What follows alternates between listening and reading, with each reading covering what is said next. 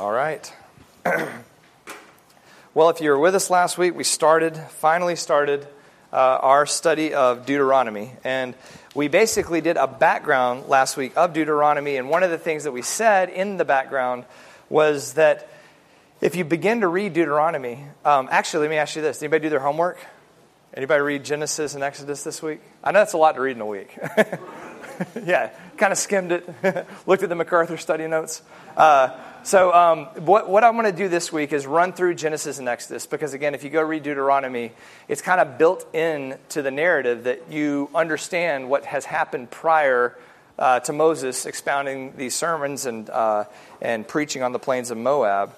And so again, we don't have time to read all of it in here. But what I want to do, and the reason I gave you notes, I started making a slideshow, and I was like, well, good grief. This is going to be an insane slideshow. Either that, and so I was just like, I'll print the notes out. We can just walk through this together. You can take this home if you want. And but again, it's like having a good understanding of this makes Deuteronomy make a lot more sense. It puts it in the context. It helps you to have the narrative that has happened before in the background. Because again, Moses is speaking to the second generation of Israel before they go into the promised land to take the land that God promised to give to Abraham, Isaac, and Jacob. And I mean, all these things were foretold back in Genesis. He told them exactly what's going to happen. They're going to go down to Egypt. He's going to bring them out. He's going to take them to the land. He's the one that's going to lead them and give them the land. And so that's where we're at on the plains of Moab. And everything from that to the Exodus to the what happened at Sinai, where God showed up in fire and darkness and gave them the law. All of those things Moses is going to be talking about. And when we get to those passages in Deuteronomy, we will refer back, but to have an understanding of the whole thing just makes what we're going to be reading, it makes it a lot more clear, it makes a lot more sense. And I never want to assume that you have read these things before. So I thought what we'd do this week and next week is we're going to cover two books a week. Genesis and Exodus this week, Leviticus and Numbers next week. So obviously this is a flyover, big picture, barely touching the content. But I gave it to you in the notes, things that I thought, focus in on this, focus in on this, focus in on this. So these are just kind of touch points throughout Genesis and Exodus to kind of look at, because I think it helps you when we start looking at Deuteronomy. So today, that's what we're going to do. If you want to open your Bibles, you can, but you're going to be flipping a lot. If you just want to look at the notes, you can do that too. Or you can, if you, like me, like to mark things in your Bible, this is a good opportunity to do that. So if you open it up in Genesis, basically, this is a good outline of Genesis. I mean, you can make different outlines. These are just, when we make outlines of books, what we're trying to do is remember the content of the book, and it kind of frames it up in a way that helps you see the big picture. So this is the outline that I'm using in the notes that you have in front of you. But if you look at Genesis, and we're going to fly through Genesis, the focus today is going to be on the book of Exodus. Basically, you got four events that make up the first 11 chapters: the creation, the fall, the flood, and then the dispersion of the nations after the flood, off of the ark, and then from Babel. And then on the other side of Genesis, it's focused on four people. Once the nations go out, there's a focus after that on one nation, the nation of Israel, which is not formed yet, but God chooses Abraham, tells Abraham he's going to make a nation out of him, give him the land, all that. And that promise goes through his son Isaac, through his son Jacob, and then through the narrative of Joseph, you see how that group got down to Egypt, which is going to open up or begin the book of Exodus. So starting with the four events, basically chapters 1 and 2 are about creation. I just highlighted Genesis 1:26 there just to show you that man is made in the image of God, in his likeness, and that comes up later because God's going to send his son in the likeness of man to be the sacrifice for our sin. And so you got creation, chapters 1 and 2, there's no sin. And then chapters 3 through 5, you have the fall. One just thing to point out there, again, this just part of the whole story of Scripture is in Genesis 3:15, you have the first prophecy of this one that will come and crush the head of Satan. Basically, this is the first glimpse of the coming Messiah that, again, was going to come through the line of Abraham, is going to come through the nation of Israel, is going to be the redemption of mankind, and that's going to pop up throughout Deuteronomy, but that's the first prophecy. He shall bruise you on the head. I always told my kids, it means crush. He's going to crush your head, and if you crush someone's head, they're done, right? And so this is the first prophecy of Christ coming to end Satan and to be the redemption of mankind after sin.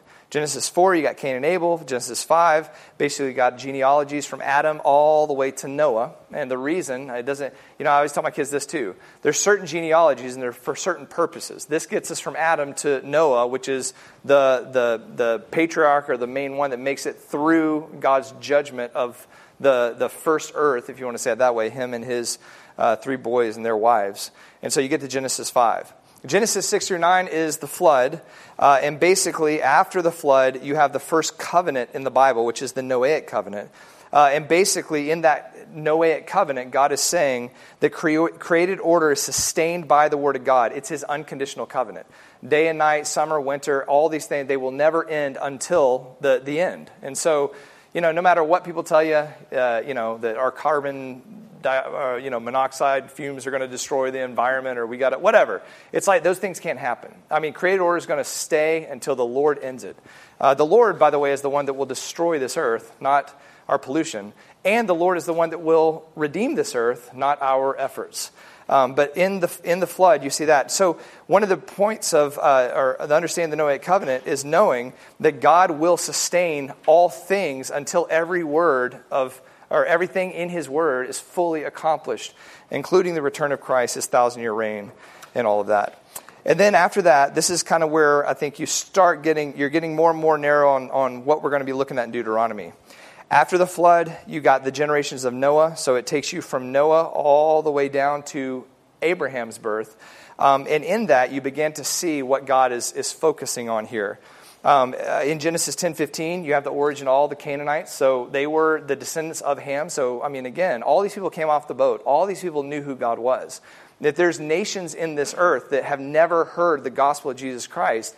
Their forefathers at some point dropped the ball and did not do what God commanded all of us to do, which is to train up their children. You know, so you got to think about that. And remember that for your own family. There are generational effects for all of our sinfulness and our lack of faithfulness. And can you imagine that? You are unfaithful to share the gospel of Jesus Christ with your children. Now again, their own salvation, that's on them. But if you lack in your faithfulness and they aren't believers and they don't tell their children, there's a whole line of unbelievers that can come from your lack of faithfulness. God can intercede. God can save any of those people at any point if he wants to. But it just reminds us, we got to make sure that we're faithful as parents. And so, all that being said, the origins of the Canaanites, they came from the line of Ham. In Genesis 10:32, all the nations were separated on the earth after the flood. In Genesis 11, you got the story of Babel. And then it starts focusing in on the line of Shem. Because Shem, the son of Noah, is going to be the line that gets you to Abraham. And again, it's like, you know, you got Adam, and then you got down to Noah, and then you got from Noah to Shem, and then you're going to have the line of Abraham after that. And he's getting more and more focused on the head crusher is coming through this line. But for our study in Deuteronomy, it's good to know some of these things. In Genesis 11:16, you got the line of Eber. Eber is the patriarch. The reason that they're called the Hebrews is because of Eber. Eber was one of the last ones that lived for 400 years.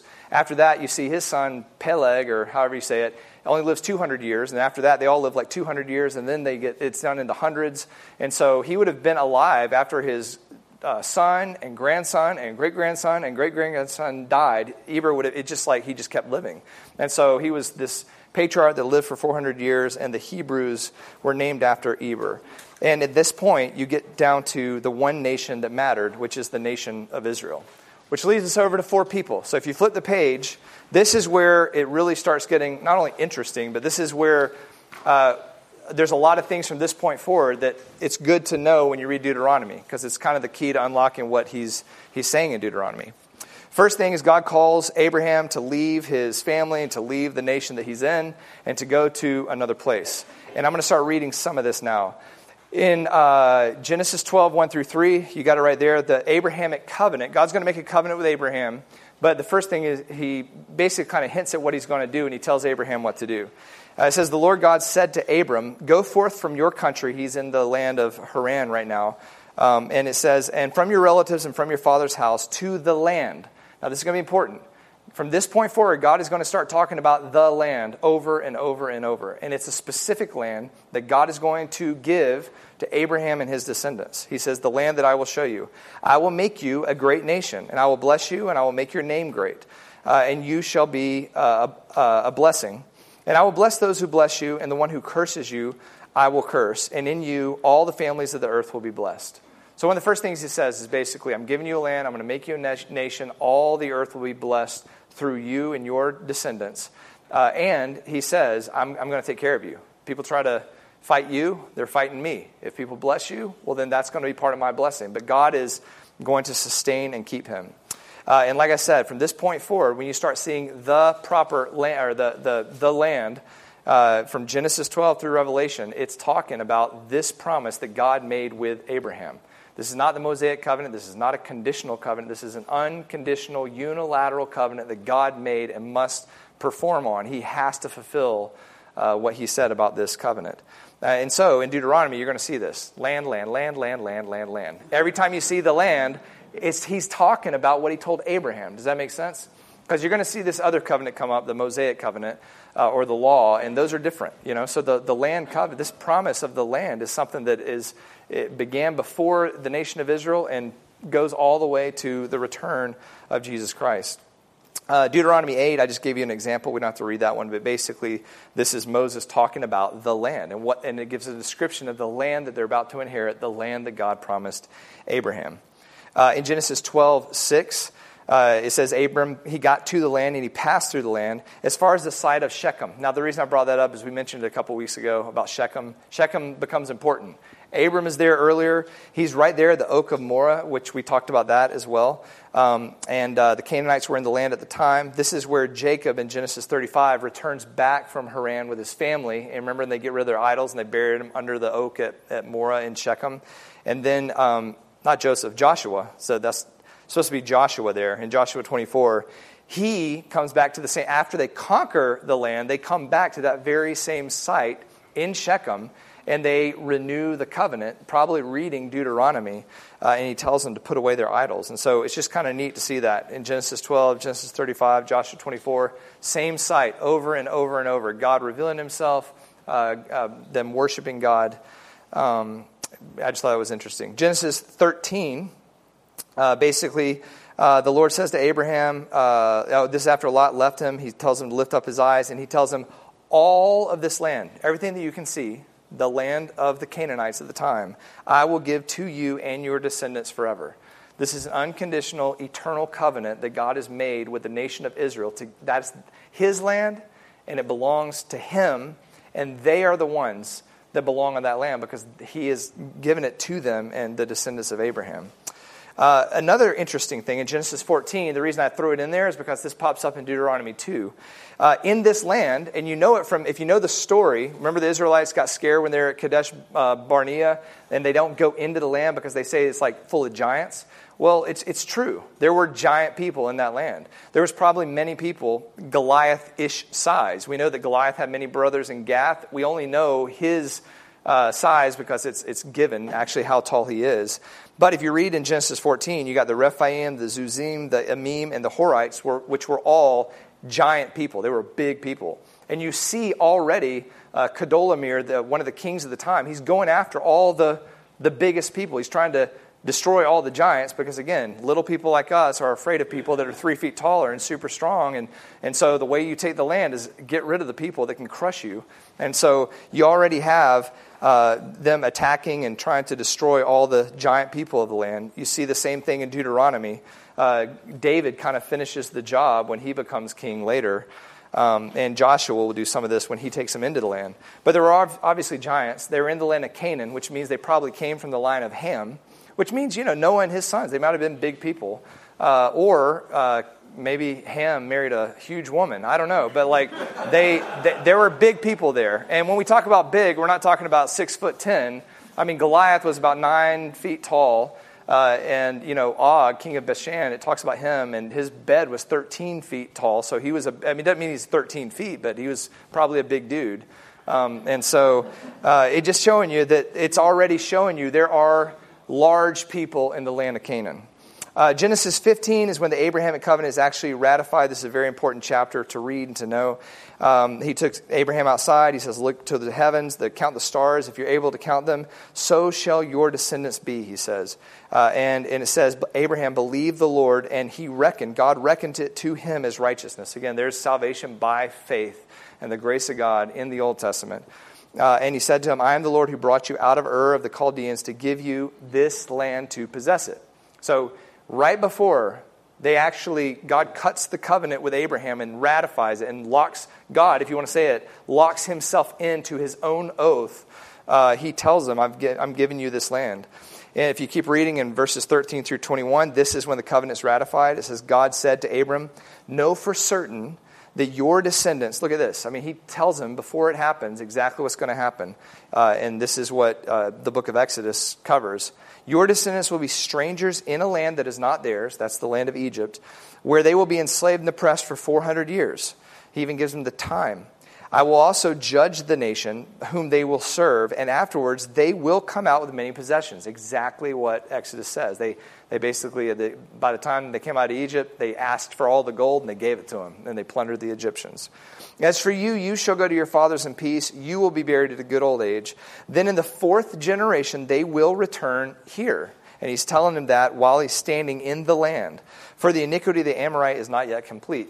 So again, Israel coming into the land is part of a promise that God made, or it is the promise that God told Abraham, but is also the punishment or the judgment of the people of Canaan for not worshiping God. So God is pouring out judgment on those people and the inhabitants of that land, but he's using this nation that he will build to do that.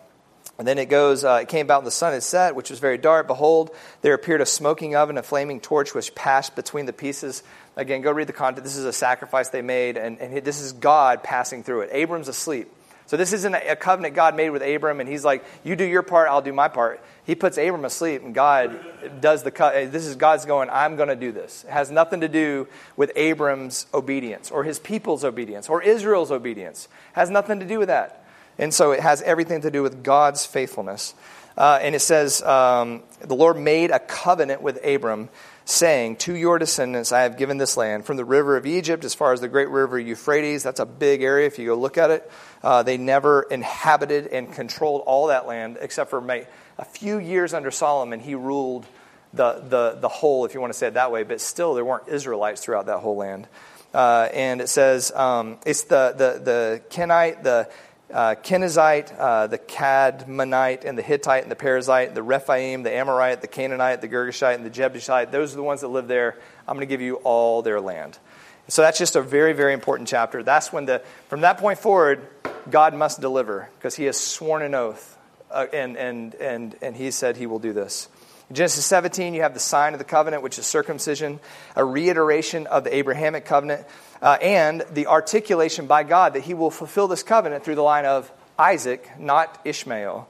Genesis 17, 7 through 8 talks about that. He says, I will establish my covenant. Again, he doesn't say our covenant. This is my covenant between me and you and your descendants after you throughout their generations. It's an everlasting covenant to be God to you and your descendants after you. I will give you and your descendants after you the land of your sojourning. So the land that you are wandering in right now, Abram, this will one day belong to you and your descendants, all the land of Canaan, for an everlasting possession, and I will be their God.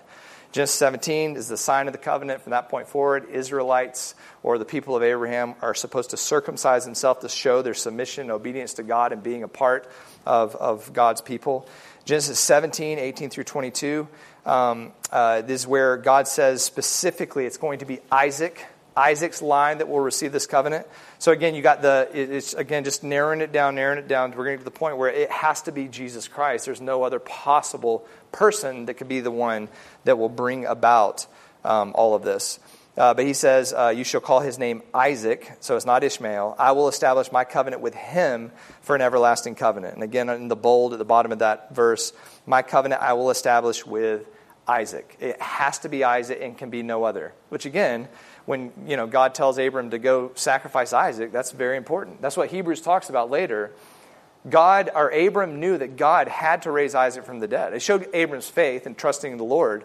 But it's not like there was going to be an Isaac part two. It had to be this one. And God said, sacrifice him. So Abram had to trust, well, I'm going to obey God. And even if he has to raise him from the dead, I know that promise has to happen. And it has to happen through the line of Isaac. In Genesis 19, this is the destruction of Sodom and Gomorrah. You got Lot, who there's an incestuous relationship with his two daughters. The reason I even threw it in there is because this is where the Moabites and the Ammonites come from. Those are, if you want to say it, like step-siblings or siblings of the Israelites. And you're going to see this take place in Numbers. You know, God tells them, don't mess with the Moabites. Don't mess with the Ammonites. Don't mess with the Edomites, which is the line of Esau. So, again, it's still family. But the Moabites and the Ammonites actually come out against the Lord, or against Israel. And because of that, they actually end up attacking and taking the land. And then later, in Deuteronomy 23, he says, no Ammonite or Moabite shall ever enter the assembly of the Lord. But it's good to see that's where they came from. So again, understanding that when we get there, it makes sense that he says, don't touch them. They're family, because they came from Lot and his children. Genesis 21, Isaac is born. And God said to Abram, don't be distressed. Whatever Sarah tells you, listen to her, for through Isaac your descendants will be named. I just threw it in there one more time to show you.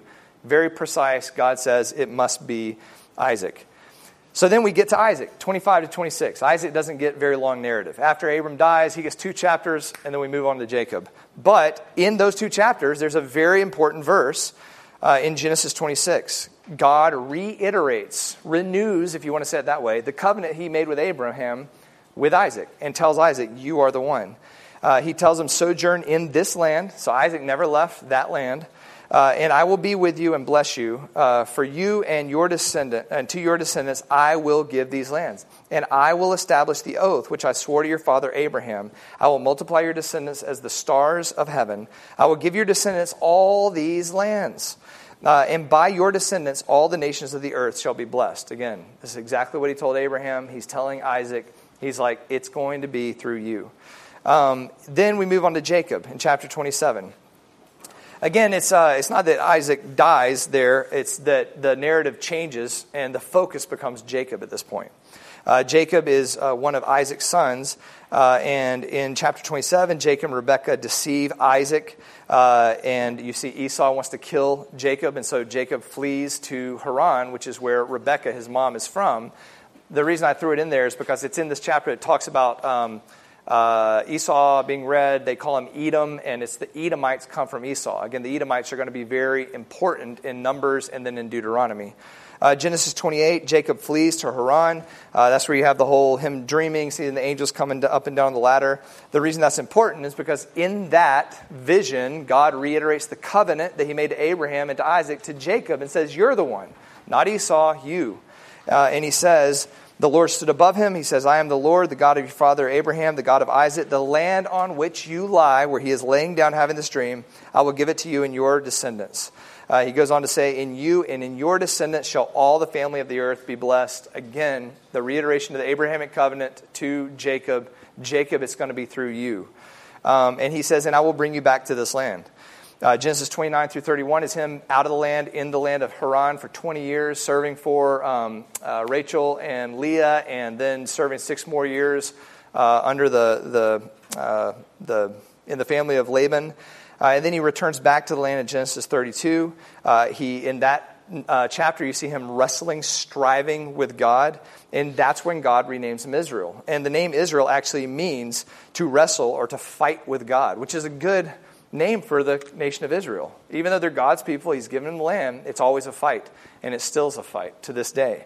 But he says, your name will no longer be Jacob, but Israel, for you have striven with God and with man and have prevailed. So again, his name means what the nation is, and they fight with God, they strive with God, they will prevail. It'll be Christ who is the one that redeems the nation, brings them back, and reigns on the throne of David in that land for 1,000 years. In Genesis 33 through 36, you see Jacob come back. He makes peace with Esau. Jacob lives in Shechem, which is cool. We're back in Shechem. And then in Genesis 35, you got that whole story we talked about when we studied 1 Corinthians. They bury all their idols in Shechem, and they commit their family to worship Yahweh God and Yahweh alone. Got rid of the idols.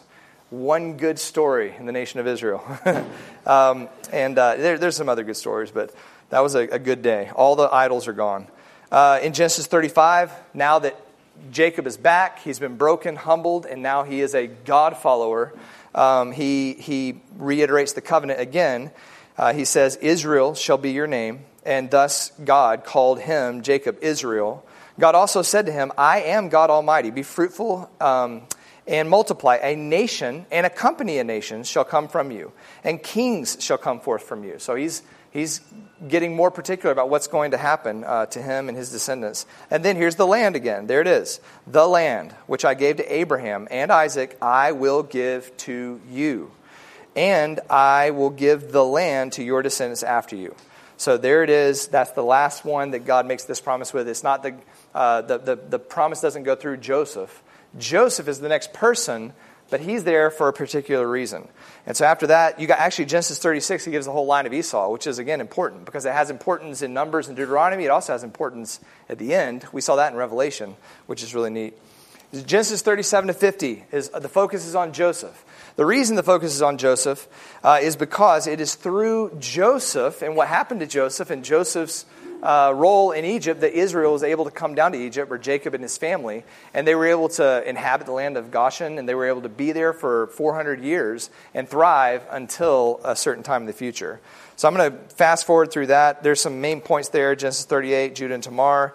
But basically Genesis 42 through 50, you have the family of Israel leaving the land of Canaan and going down to Goshen in Egypt under the help and protection of his son Joseph, who is second in command at this point under Pharaoh. And Joseph says God's purpose in putting him there. This is why his brothers sold him into slavery, and this is why God raised him up in Egypt, to preserve for you a remnant in the earth and to keep you alive by a great deliverance. God not only put Joseph there to save many people through the famine, but particularly to save the family of Jacob, because he had to, because the line of the Messiah is going to come through him, and all the Abrahamic covenant has to be fulfilled, and it must come through the line of Jacob. So in Genesis 46, God tells Jacob or Israel, go down, it's fine. Go down there, you're going to be there for a long time. You're going to die, I'm going to bring the people back. This is part of the plan. He says, don't be afraid to go down to Egypt. I will make you a great nation there. That's where I'm going to build the nation of Israel. And he says, I'll go down with you in Egypt. I will surely bring you up again, and Joseph will close your eyes. In other words, when he says, I'll bring you up, I'm going to bring your descendants. I'm going to bring the nation up, but you're going to die in Egypt. God does not renew the covenant with Joseph, again, which is an important point. Israel tells Joseph about the covenant. In Genesis 48, he tells him this, and he says, God Almighty appeared to me at Luz in the land of Canaan, blessed me and said to me, behold, I will make you fruitful and numerous. I will make you a company of peoples. I will give you this land to your descendants for an everlasting possession. And so then when he dies, he tells Joseph, when Joseph dies, he believed in this whole promise that his dad told him about. And he says that God will do this. He will bring you up from the land. And when he does, he asked them to take his bones up. I didn't put that in there, but he says he will bring you up from this land of Egypt to the land of Canaan, which he promised on an oath to Abraham, Isaac, and Jacob. And that leads us up to the Exodus, which is super important for the book of Deuteronomy. So if you want to, I think you're on the same page. So then we get to the book of Exodus. You got 400 years of God building Israel in Egypt, and then you got the narrative picked back up with the birth of Moses. You got the oppression of Israel in Egypt in chapter 1. Chapters 2 through 4 is Moses being born, Moses, killing the dude, fleeing out to the desert, marrying Jethro's daughter, all that sort of stuff. God meeting him at the burning bush and telling him, you need to go back, I'm going to use you to bring him out. So that's 2 through 4. In Exodus 5 through 13... you see the actual deliverance of the Israelites by the hand of God through the leadership of Moses. And the Lord said to Moses, now you shall see what I will do to Pharaoh. For under compulsion he will let them go, and under compulsion he will drive them out of his land. God spoke further to Moses and said to him, I am the Lord, and I appeared to Abraham, Isaac, and Jacob as God Almighty. But my name, Lord, Yahweh Lord, I did not make myself known to them. I also, so he's telling Moses 400 years later, established my covenant with them, Abraham, Isaac, and Jacob. So he's talking about the Abrahamic covenant, to give them the land of Canaan, the land in which they sojourned. Again, this land is very important. And again, when we're on the plains of Moab and they're looking out to the land and they're going to take the land, what God is doing is fulfilling what He told Abram a long time ago. That's the whole point. But look at this. God is the one. It's not Moses. It's not Joshua. It's God who will do the delivering and God who will give them the land. He says, I have remembered the covenant. I am the Lord. I will bring you out from under the burden of the Egyptians. I will deliver you from their bondage. I will also redeem you with an outstretched arm and with great judgments. And I will take you for my people. I will be your God. You shall know that I, the Lord, am your God. I will bring you to the land I swore to give to Abraham, Isaac, and Jacob. I will give it to you for possession. I am the Lord. So again, God is going, it's going to happen. I've made an oath. I'm going to do it, and it's going to be you that leads them, and it's going to be their children that walk into that land. So again, you got the Abrahamic covenant, the land, all this sort of stuff. Exodus 7 through 13, you got the narrative of that actual judgment of God on Egypt, and Pharaoh pushing them out under compulsion, just like he said. I just wrote down the different plagues that God brings about on the Egyptians. He makes a distinction between Israel and Egypt, and eventually the Israelites come out. They plunder the Egyptians. They ask for all their gold and all their stuff, and they give it to them. They're just like, please get out of our land, and they leave. In chapter 12, this is very important. The Passover is explained. Again, Deuteronomy 16 is going to focus in on that, and it helps you understand what the Passover is. The Passover also marks the beginning of the whole nation of Israel and the new calendar. Basically, that day, Israel began, and time began for the Israelites. The Passover was day one on their calendar. And he tells them, when you enter the land, that your children will say to you, why do we do this Passover thing? And it's because this is when God delivered us from the nation of Egypt and made us into the nation of Israel. When they get into the land in Joshua 5, right before they attack Jericho, the first thing they do when they enter the land is observe the Passover. They entered the land, observed the Passover, which means it was the first day of the first month of the first year of them being in the land, and they observed the Passover, and that's the day that the manna ceased, and that's the day that they began to eat the produce of the land of Canaan. In Exodus 12, you see them journey from Ramses to Succoth, 600,000 men, a mixed multitude. That means it's more than just the Israelites. There's probably some Egyptians that were like, this guy is God, and I'm going with him. And so anybody that wanted on board to this great deliverance went with them out of the land of Egypt.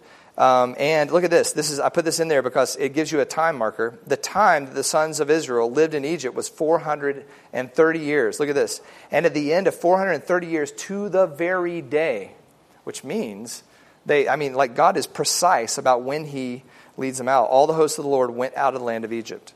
In Exodus 13, you got them camping right next to the Red Sea, and you got the presence of the Lord. I think this is the presence of Jesus Christ Himself, and the pillar of fire and the pillar of cloud being right there with them, leading them out of Egypt, and He'll lead them through the entire wilderness. And that's the next point. For 14 to 18, you got Israel getting from the Red Sea to Mount Sinai. So they go through the wilderness for 3 months, I believe. I think I wrote it down. They're in the wilderness for about 3 months, and they get to Sinai. So that from the Red Sea to Sinai.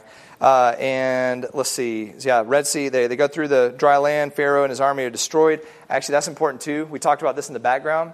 At that point, because Egypt had territorial control over Canaan during the time of Joseph. It says all the Canaanites brought them all their money and all their cattle and all that. And so Pharaoh acquired all the land of Egypt and all the land of Canaan during the famine, and he owned it. And so that was Pharaoh's land. But here Pharaoh and his army are crushed, which gives the Israelites a window of opportunity there where Egypt is regrouping and probably they don't care about Canaan at this time. They're probably focused on Egypt, the nation of Egypt. And it allows the Israelites that opportunity to go in and to take the land. And this is just part of the Lord's perfect timing and perfect providence. Exodus 14, Moses told the people, do not fear. Stand by. See the salvation the Lord will accomplish for you. They're going to watch Him divide the sea. The reason I threw that in there is He says, the Lord will fight for you while you keep silent. This is something that gets reiterated over and over and over to the Israelites. Stop worrying. Stop looking at how big they are. Stop worrying about the weapons they have. Stop looking at the whole land and going, we can't do that. You just trust the Lord. You be quiet. Let Him use you. to do exactly what he's the one that's promised to give you the land, that's the strength. God will be faithful. But you see it at the Red Sea, and I threw in a bunch of different places here. In Numbers 14, people of Canaan, he says it again.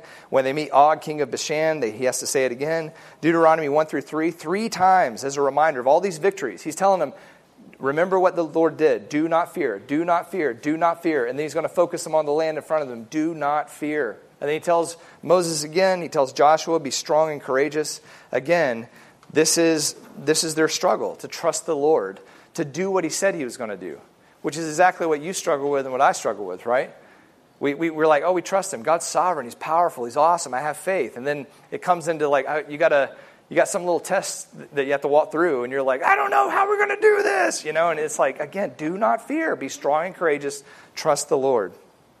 Exodus 16 through 18, you see God provide for the nation of Israel, and you see them grumble and complain over and over and over. The reason I threw it in there is because this is going to pop up in Deuteronomy. He's going to say, remember, remember, remember. And so this is you getting to see it. And like I said, if you go back and read it, it's very helpful. I forgot we're in Exodus. There's your outline. Exodus 16, the whole congregation of the sons of Israel grumble against Moses and Aaron in the wilderness. Exodus 16, 30 through 35, that's when the manna began. It says, when they saw it on the ground, they said, what is it? That's what manna means. What is it? So they kept eating what is it for 40 years. They didn't know what it was. It says Moses, it was the Lord, bread which the Lord had given. Again, it's God. It's Christ, if you want, now that you understand the New Testament, that sustained them and fed them bread and gave them water throughout the whole journey through the wilderness. Even though his name was not Christ or Jesus at the time, it was still God who led them. Gave them manna, the bread that he fed them in the wilderness. They kept some, put it in a jar so that all the generations could remember that God sustained you by bread that came from heaven during this time. And they ate it until they got into the land of Canaan. Exodus 17, you see the rock or the water. Throughout this wandering, God would give them water that just came out of nowhere, and he sustained them by the water that flowed from the rock. And particularly here in Genesis 17, 1 through 7, the reason I wrote this down is because the words Massa and Meribah are going to pop up over and over. And it's to remind you of this particular place where God gave them water out of the rock. So let's read this one. This is the rock at Horeb. By the way, Horeb is just another name for Mount Sinai. Horeb and Mount Sinai, or the mountain of God, all those are the same place. So they are at Mount Sinai at this point. They've just arrived. They're thirsty. They don't trust that God will deliver them, even though he's been giving them water and bread out of heaven. But here they are again, grumbling and complaining. The people quarreled with Moses and said, "Give us water that we may drink." And Moses said to them, "Why do you quarrel with me and why do you test the Lord?" But the people thirsted there for water, and they grumbled against Moses. Then they said, "Why now have you brought us out of Egypt to kill us and our children and our livestock with thirst?" So Moses cried out to the Lord, saying, "What shall I do with these people? A little more and they will stone me." The Lord said to Moses, "Pass before the people and take with you some of the elders of Israel, and take in your hand the staff which you struck the Nile, and go." Look at this. This is important. "Behold, I will stand before you there on the rock at Horeb, and you shall strike the rock, and water will come out." I mean, so again, this is the pre-incarnate Christ right there with him. And he says, the people will drink. Moses did so on the side of the elders of Israel. He named the place Massa and Meribah because they quarreled with the sons of Israel. So again, those are just important place names to remember because they're going to come up. And when we see Massa or Meribah, you go, oh yeah, that was when they were right there at Sinai. They were right there at the mountain of God. And God was right there and gives them water out of the rock. And I believe this is, I showed you in Deuteronomy where it pops up. And since we just read 1 Corinthians 10:4 together, I thought this is good to kind of piece it together. You got Paul saying that the water they drank, it wasn't Moses' power that gave it was Christ. Christ is the one. Christ was the rock. Christ was the water. Christ was the one nourishing the Israelites throughout. That's why their sandals didn't wear out. That's why the pillar of fire gave them light at night, and they could travel through the night. The pillar of cloud protected them from Egypt and the Pharaoh's army. That's how they ate and drank and all that. Christ was sustaining them in the same way he sustains us right now, but in a different way too, special way. So Exodus 18, you got Jethro, which is Moses' father-in-law, also called Reuel. So if you see that, it's not like he had two father-in-laws. He just had two names. I guess I got Charles and Brian. I don't know. Maybe you got two or three names too. But so they called him, I don't know, maybe the names mean something. But basically, the reason I threw Exodus 18 in there is because they're going to bring that up in Deuteronomy as well. The time that Jethro gave him the counsel to train up, to teach them God's commands so they can help you to judge. And so Moses is going to talk about that in Deuteronomy. All right, flip over to the next page. This is where it gets super important. This is where I wish we could just start reading Exodus, but that's your homework for this week. You got to read Exodus 19 through 24 at least. You can do that this week, and I think it's very important because this is like what Deuteronomy talks about over and over and over. This is where God shows up in fire and darkness on Mount Sinai. Moses goes up and gets the Ten Commandments. God gives them the law. He comes down. They're worshiping a golden calf already and being like, this is Yahweh God who led us out of Egypt. And God's like, no. And they destroy the idol. And then Moses has to go. God's about to obliterate them right there. Moses reminds God of the covenant he made with Abraham, Isaac, and Jacob. And which, again, just shows the faith of Moses. God can't destroy him because God's going to be faithful to his word. And then he replaces the Ten Commandments and then tells Moses, I will be with you as you go through the desert. But I'm going to destroy this whole generation just like they said. They were like, you're going to lead us out here to die. And God's like, well, I'll give them exactly what they're afraid of. And they all die. And it's their children that are going to go into the promised land, which is where we are in Deuteronomy. It's the children. The children that are all 40 to 60 that would have seen these things happen. And then the 40 years of children that were born during the wandering. But again, this is super, super important. I even had a note there to read it. But I'm just looking at the time, and I'm like, I don't know. Let me read a little bit of it, because it's super cool. Exodus 19. So you got the third month. There's a time marker. So it is 3 months after the sons of Israel had gone out of the land of Egypt. On that very day, they came into the wilderness of Sinai. They set out from the Rephidim. They came to the wilderness of Sinai, camped at the wilderness. Israel camped in front of the mountain. This is Mount Sinai, or Horeb, or the mountain of God. And Moses went up to God, and the Lord called him from the mountain. This is important, verses 4 through 6. You yourselves have seen what I did to the Egyptians. Again, they were all there. How I bore you on eagle's wings, brought you to myself. Now, then, if you will indeed obey my voice and keep my covenant, then you shall be my own possession among all the peoples of the earth. Among all the peoples, for all the earth is mine. And you shall be to me a kingdom of priests, a holy nation. These are the words that you shall speak to the sons of Israel. And then God shows up. And this is amazing. God says, I'll come to you in a thick cloud so the people can hear when I speak, and you'll believe in you forever. As in verse 16, he says, so it came about the third day when it was morning that there was thunder, lightning flashes, a thick cloud upon the mountain, a very loud trumpet sound so that all the people in the camp trembled. In verse 18, Mount Sinai was all in smoke because the Lord descended upon it in fire and in smoke.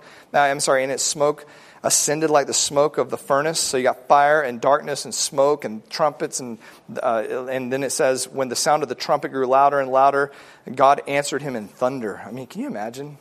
No.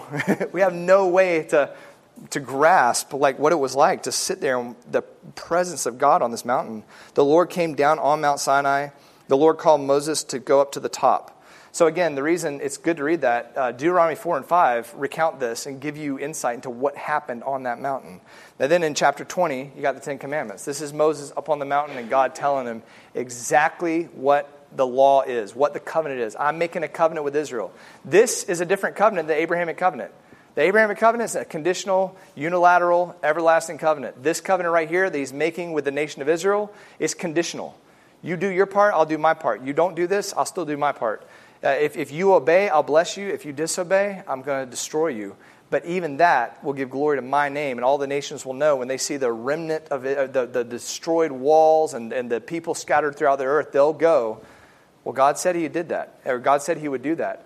And so no matter what they do, it will prove God's faithfulness and it will prove his glory. But in chapter 20, you got the Ten Commandments. You got the articulation of the covenant. In chapter 23, you got the three national feasts. And then in chapter 24, basically, this is when the covenant, if you want to say it this way, is kind of ratified. God says these things. Moses articulates it to Israel. The people of Israel say, we will do that. We will obey. We will follow you. We will love you. And so Moses wrote down all the words in verse 3. He recounted all the words. In verse 4, he wrote down all the words. In verse 7, this is the book of the covenant. And then it says, he read it in the hearing of all the people and said, all that the Lord had spoken, they said, all that the Lord has spoken, we will do. We will be obedient. So this is the covenant taking place. The people of Israel saying, we'll do our part. And then he says, behold, the blood of the covenant, which the Lord has made with you in accordance with all these words. So that's when the Mosaic covenant is ratified with the people of Israel right there at Mount Sinai. Again, this is what Deuteronomy is all about. The second generation, he's going to recount all the things that God said, and they're going to proclaim, we will do those things, because their parents are all dead because they didn't do those things. And they're going to walk into the land, and they're going to be the generation that actually inherits the land. But then they fail too. So anyway, there's the glory of the Lord is over the mountain. So like I said, I think chapters 19 through 24 are super important and good to read. Just to keep flying, Deuteronomy, well, that's just me showing some things in Deuteronomy that point back to the people doing this. Joshua 8 is the same thing. When they get into the promised land, he reads Deuteronomy again. They renew the covenant, and the people there in Shechem again say, all that the Lord commands, we will do. Even though they got their idols in their pockets. They're like, we're going to do it. Let's see. Exodus 25 through 31 on the next page. God gives them the design of the tabernacle, tells them exactly how to make the Ark of the Covenant, the table, the showbread, the golden lampstand, the curtains, the boards, the sockets, all that stuff, the veil, the screen, the Holy of Holies, the bronze altar, the cord of the tabernacle, the garments of the priests. I mean, precision. It looks exactly like this. And then he consecrates the priests. He sets them apart for the work of God. In Exodus 30, the altar for the Holy of Holies. And the instruction for the high priests are made. And then in Exodus 31, he says, I'm going to equip two people with my spirit to be able to do all this or to oversee it. It's not like they themselves did all things. They oversaw the construction project. Two God-ordained, spirit-filled foremen, all right? Bezalel and Aholiab, and they were the skilled craftsmen to oversee the construction of the temple, or the tabernacle, I'm sorry. And then immediately, while Moses is up there getting all these things, Israel is down there at the bottom of the mountain being disloyal to God. This is a sad, sad part of the story, but it's very important to know because it's going to come up in Deuteronomy. Exodus 32 is the whole golden calf. And if you read Deuteronomy 9 through 10, I mean, this is Moses going, don't ever forget what happened that day. While I was up there, what were your parents doing? And you saw it. I mean, you were there and a part of it. In Exodus 32, Moses delayed coming down. They told Aaron, make a god for us that will go before us. Let's see. Yeah, he says, this is your God, O Israel, who brought you up out of the land of Egypt. So he's saying, this is Yahweh God, this little golden calf. And God was not okay with that. Exodus 32, 13 through 14.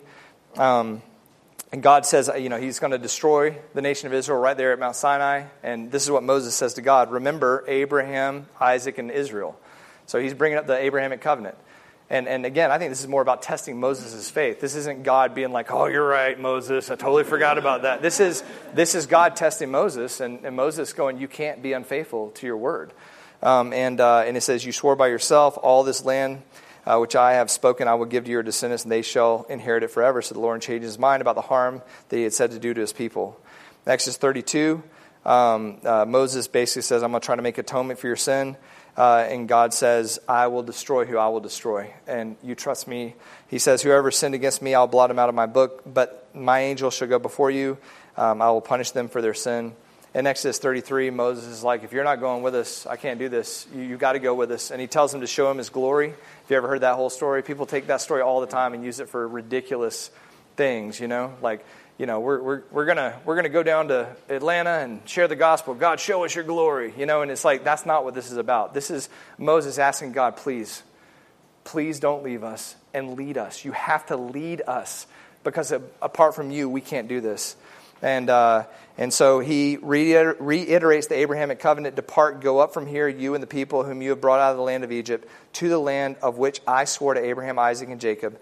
I will send an angel before you to drive out the Canaanite, the Amorite, the Hittite, Perizzite, Hivite, and Jebusite.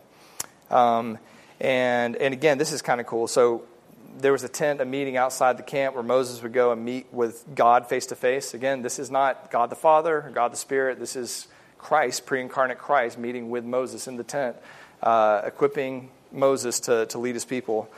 He used to speak to Moses face to face. And I think it's so cool. This is something that I just feel like we just read right past. But it's like, so Moses would speak to him face to face. When he'd come out, he would be glowing from talking to God. Moses would return to the camp. It says, his servant Joshua, the son of Nun, a young man, would not depart from the tent. I mean, he would just, he's like, I'm staying here with God. And it's kind of neat. And Joshua's going to be the one that leads them into the land. In Exodus 35 or 34, God replaces the tablets. The covenant is renewed again. And it says that Moses was up there again for 40 days and 40 nights. He wrote the tablets, the words of the covenant, the Ten Commandments. And then from Exodus 35 to 40, all that stuff he told them about the tabernacle is done. Bezalel, Oholiab, they oversee the whole thing. Everything is donated and then built. Exodus 40, the tabernacle is erected on Mount Sinai on the first day of the first month. So there we are. They left Egypt on Passover, first day of the first month. 1 year to the day they left Egypt, the tabernacle is made and erected. And so Exodus 19, 1 through 2, it says, these are just my time markers. The third month, the sons of Israel gone out of the land of Egypt. On that very day, they came to Sinai. So I guess that means they were there for 10 months, right? Yeah. Exodus 40, 17, the first day of the second year, the first day of the month, the tabernacle was erected. So it took 10 months for the instruction on the mountain, the rebellion, the renewal of the covenant, and the construction of the tabernacle. And it's been 1 year since they left Egypt at that point. And that's where Leviticus is going to begin, by the way. So tabernacle's erected, and then Leviticus begins at that point. 1 year to the day, or close to that, was when God begins to tell them what to do with the tabernacle. Numbers 1, these are some more time markers, 1 through 2. It says, the Lord spoke to Moses in the wilderness of Sinai at the tent of meeting on the first of the second month in the second year after they come out of the land of Egypt, saying, take a census of the people of Israel, number them. That's where Numbers gets its name. So that means it probably took a month for Leviticus to happen. And then Numbers 10, 11 through 12, it says, in the second year, in the second month, on the 20th of the month, the cloud was lifted from over the tabernacle of the testimony, and they set out into the wilderness to go to the promised land. So that means, 20 more days after that, that they numbered Israel, they got ready, they observed the Passover, and they started heading towards the land. And I just, the last little thing here, this is how Exodus ends. It says, after the tabernacle was erected, it says, then the cloud covered the tent of meeting, and the glory of the Lord filled the tabernacle. Very rare does the glory of the Lord appear on earth. But here it is, and God comes and dwells in the tabernacle. Now again, this is mind-blowing stuff. I think this is the glory, this is Christ and all of his glory dwelling in the Holy of Holies for a period of time there until, at some point he destroys Shiloh, and at some point the glory had to leave again. And then they build the temple later, and the glory returns. So the glory of the Lord fills the tabernacle. Moses was not able to enter the tent of meeting because the cloud had settled on it. There's something different about the glory of the Lord that is there in the Holy of Holies in the tent of meeting that Moses met with him outside the camp. I don't know a lot about that, but it's different. Moses could go in the tent of meeting just fine. Joshua could hang out there with God, talk to him face to face. Moses can't go into the Holy of Holies where the glory of the Lord is. And it says, the glory of the Lord filled the tabernacle. Throughout all their journeys, whenever the cloud was taken up from the tabernacle, the sons of Israel would set out. But if the cloud was not taken up, they did not set out until the day when it was taken up. For throughout all their journeys, this is important, the cloud of the Lord was on the tabernacle by day, and there was fire by night in the sight of all the house of Israel. They saw the presence of God throughout this whole thing. So, again, you got to think about that. You talk about the depravity of our hearts. Even if you could see God with your eyes right now, you would still disobey him. And you still wouldn't trust him because they didn't. And you can't look at them. Remember what Paul says? Look at them as an example. Don't ever assess yourself higher than you ought. We are all sinners. We're all prone to distrust him. We're all prone to flee from him. It's only his wonderful grace and mercy that not only redeems us, but like the Israelites, leads us through this life and even takes us to be with himself. But it's his faithfulness to these promises, these covenants he's made, which guarantee that he will do what he said he'll do. So right now, all we have is the Abrahamic covenant. So the land, the nation, all the earth blessed, must happen. It's an everlasting possession. They'll be in it forever.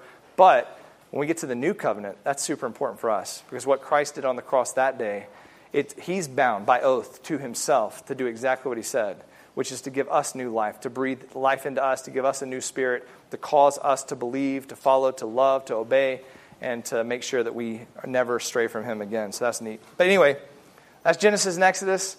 I tried just to hit the main points to, because like I said, when you read Deuteronomy, you're going to be like, oh yeah. But if you go read it yourself, it makes way more sense. So we'll do the same thing with Leviticus and Numbers next week. Numbers is the main narrative, so that's where we'll be most of our time. But I think it'll just be very, very helpful before we open Deuteronomy. Any questions? Yeah. Question. You talked about how the Abrahamic Covenant went through Isaac and Jacob, but not Joseph. You kind of explained. So after Jacob, there seems like does the Old Testament talk about how it was then through Moses and so forth, or is it sort of? No, it's just that the Abrahamic Covenant is there. It's Abraham, Isaac, Jacob. So it'll come through Israel. Think about it that way. It stops with Israel. From that point forward, it'll be the people of Israel. But then you start watching. Well, that little Genesis 3:15, the head crusher. That's happening too. And from that point, it's the line of Judah and the Perez, and then you start going through, and then you follow the line of the kings all the way down to Joseph, you know what I mean? And then Mary comes through David as well, and then you got Jesus. So that's also happening simultaneously with this. But Deuteronomy is going to be focused on the land. It's going to be focused on that Abrahamic covenant being fulfilled and happening. It's going to be focused on them being obedient to the Mosaic covenant that he's making on Mount Sinai. And so that's the reason I'm focusing in on that part. We're focusing on Abrahamic Mosaic covenants because that's what's really come into play in Deuteronomy. But at the very end of Deuteronomy, 29:30, he talks about, it's like this little, remember the head crusher? It's like a little glimpse into the new covenant. And it's just like, it's special. So I can't wait to get to that part. But good question. Any other questions? I don't do questions enough, but that was a lot. I don't even know what I just said. Huh? Yeah, it's on tape. Go back and listen to it. All right, let me pray for us.